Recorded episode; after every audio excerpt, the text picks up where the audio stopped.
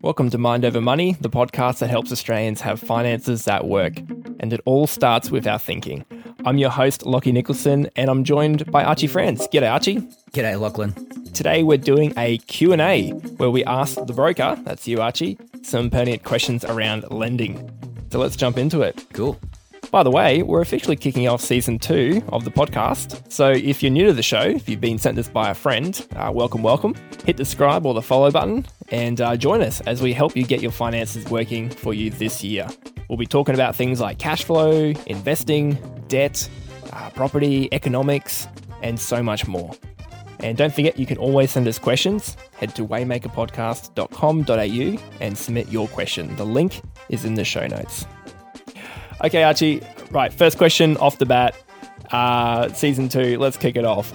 What the heck is happening with interest rate right now? Uh, like, are we near the top of the cash rate? Uh, how does this affect property prices? Everyone's talking about it. W- what's to go? It's the big topic for the start of this year. Yeah, yeah, certainly. Well, of course, because it's hitting the pocket.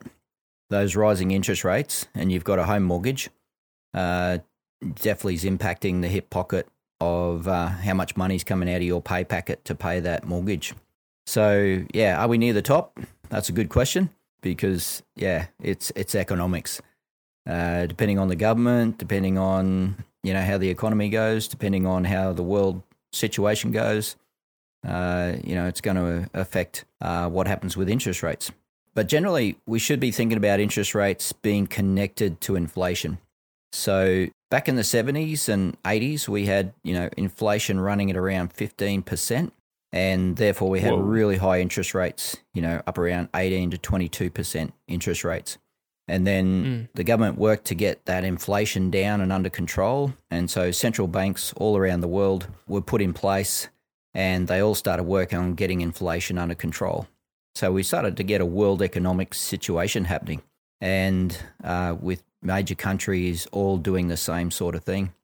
So our Reserve mm. Bank, uh, which is our central bank, uh, you know, they made changes to be able to get inflation under control.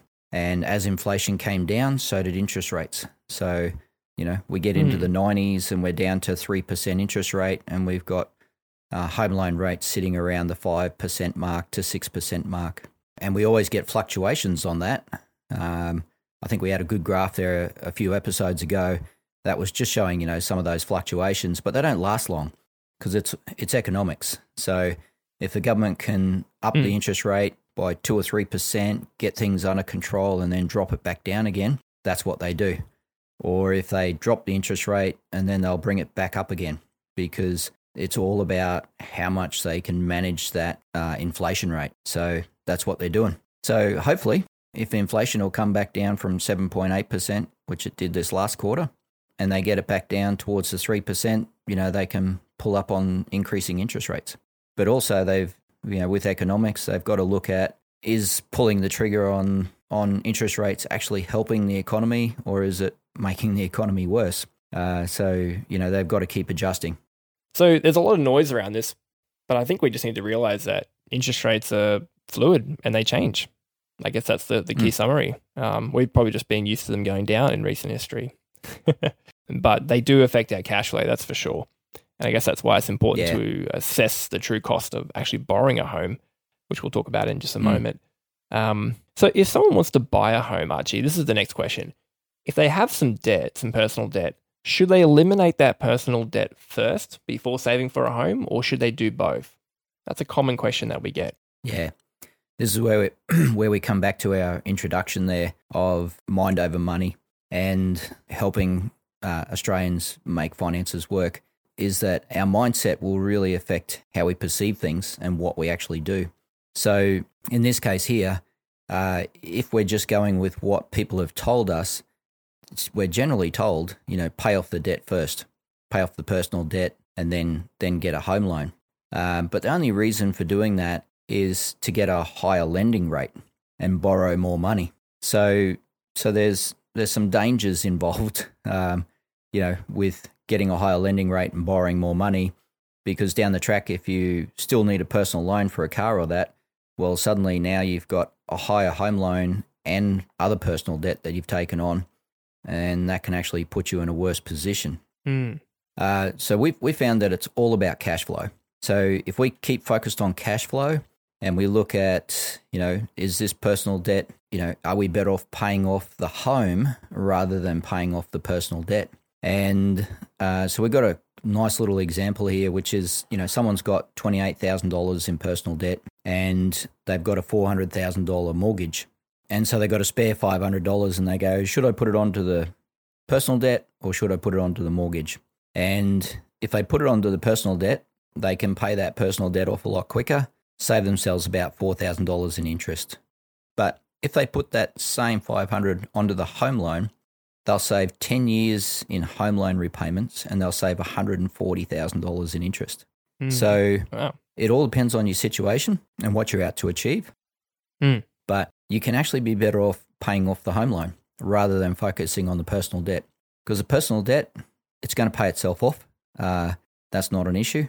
But the home loan, man, if we can get rid of that home loan 10 years earlier, that's really what we want to do because Mm. that's going to put so much more money, you know, a lot more money back in our pocket again. And so when the paycheck comes in, the paycheck's ours, it doesn't belong to the bank.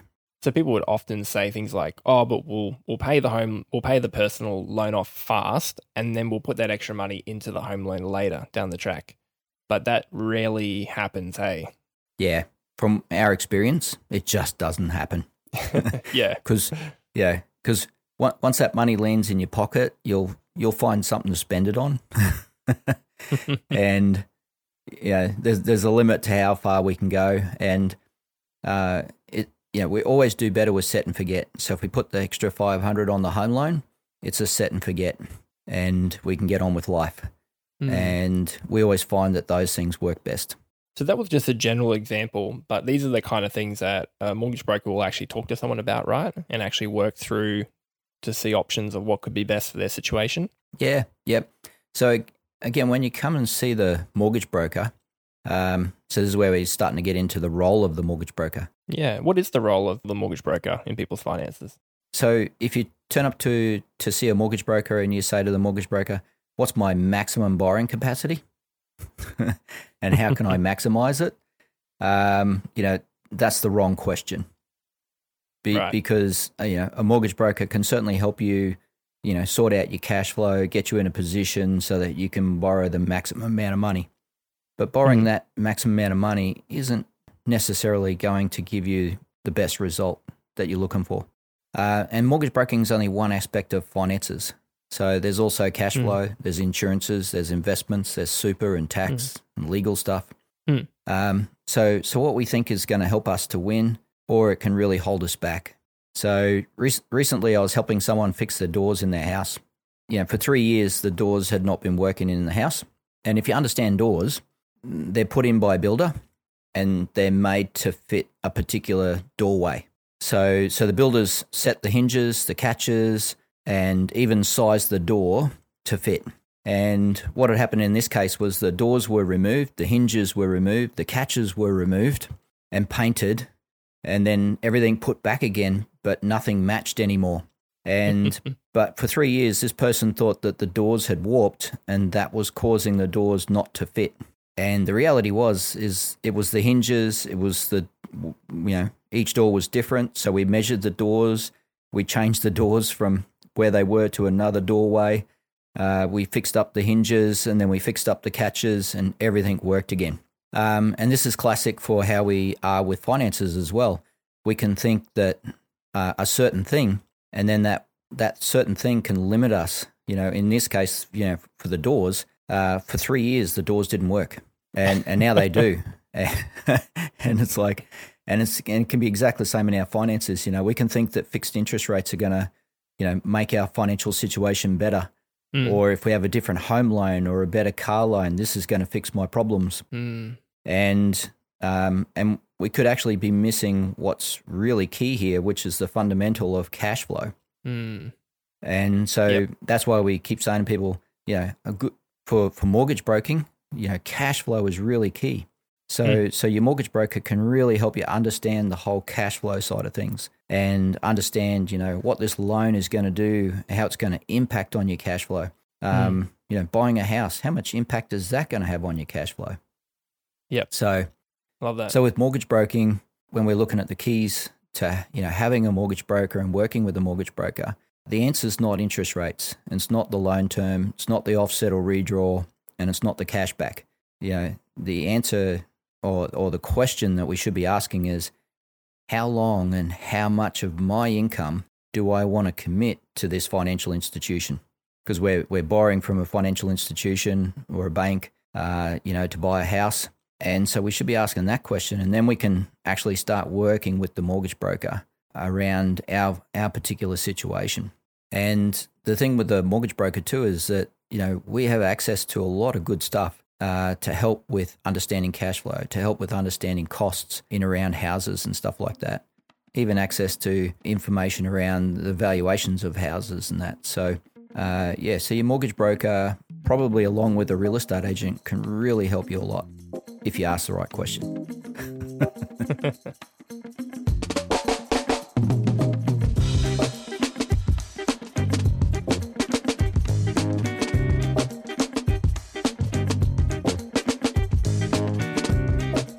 last question for today, and we'll definitely do more of these uh, Q and A's.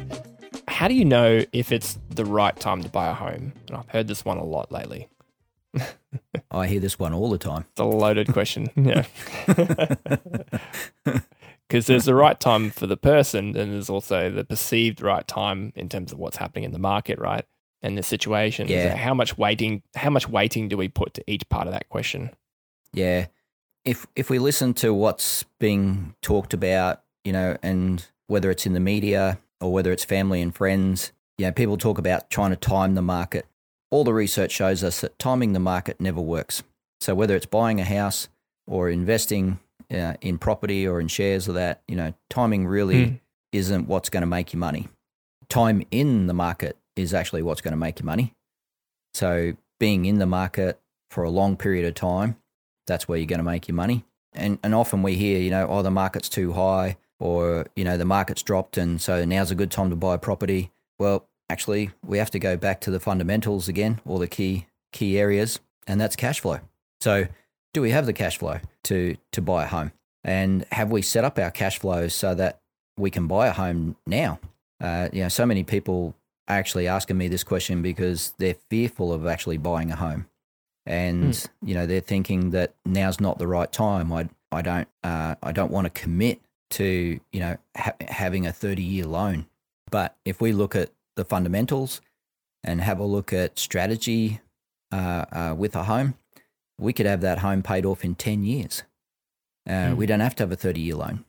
And, and we can adjust the cash flow, uh, which we do often with our clients, uh, so that they're in a really good position to quickly save a deposit, to, to get into a home and pay it off really quickly.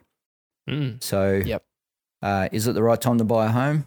Uh, yeah, basically forget all the stuff you've heard and get in with a broker and find out what you can do. Yeah. You had that question there about um, paying off debt before and saving towards a home.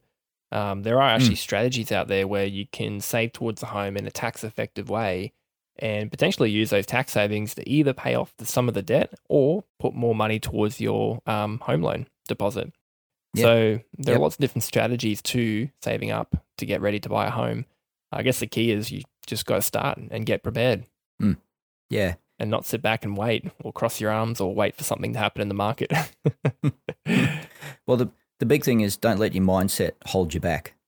Yeah. Because we found that buying a home is an absolute key to doing well in finances.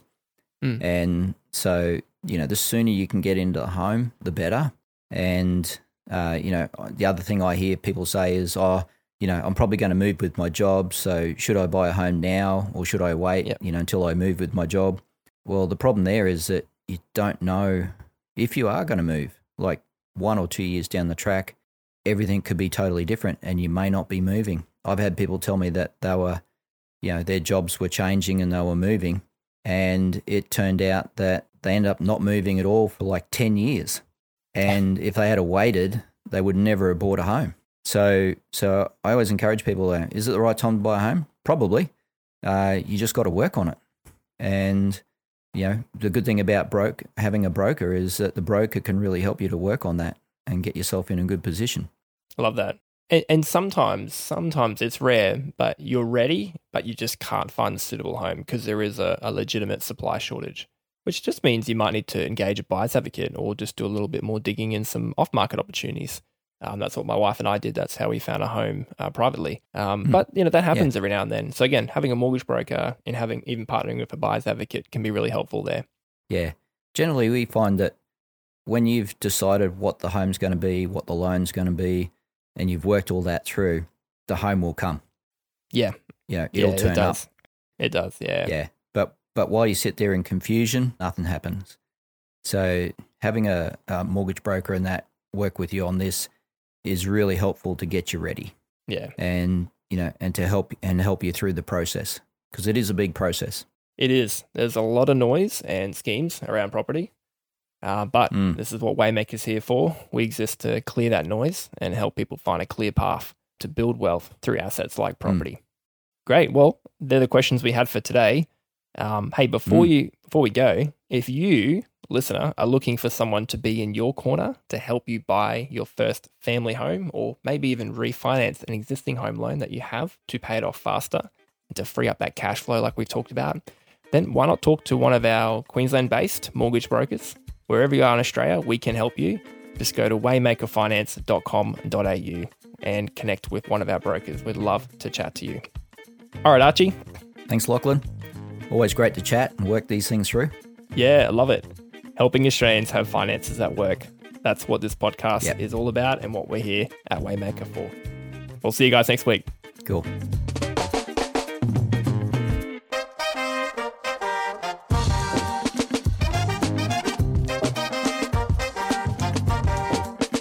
Mind Over Money is for education purposes only and does not consider your personal financial situation. If you'd like to speak to someone about your personal finances, including a home loan, head to our website, waymakerpodcast.com.au, and click Get Financial Help to connect with one of our wealth partners.